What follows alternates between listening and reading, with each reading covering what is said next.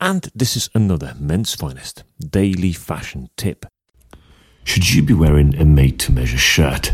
That's probably one of the most commonly asked questions right now since I've got the made to measure shirt and suit company here in Liverpool.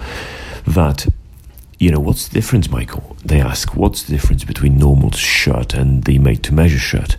And I would say it is, until you try, it's hard to explain.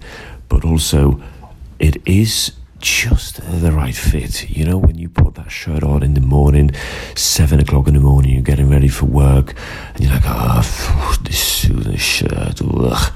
You know, it's completely different, completely different when you put on the, a nice suit, when you put a nice shirt.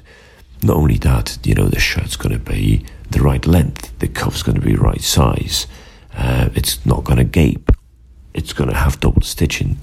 Everything is perfect.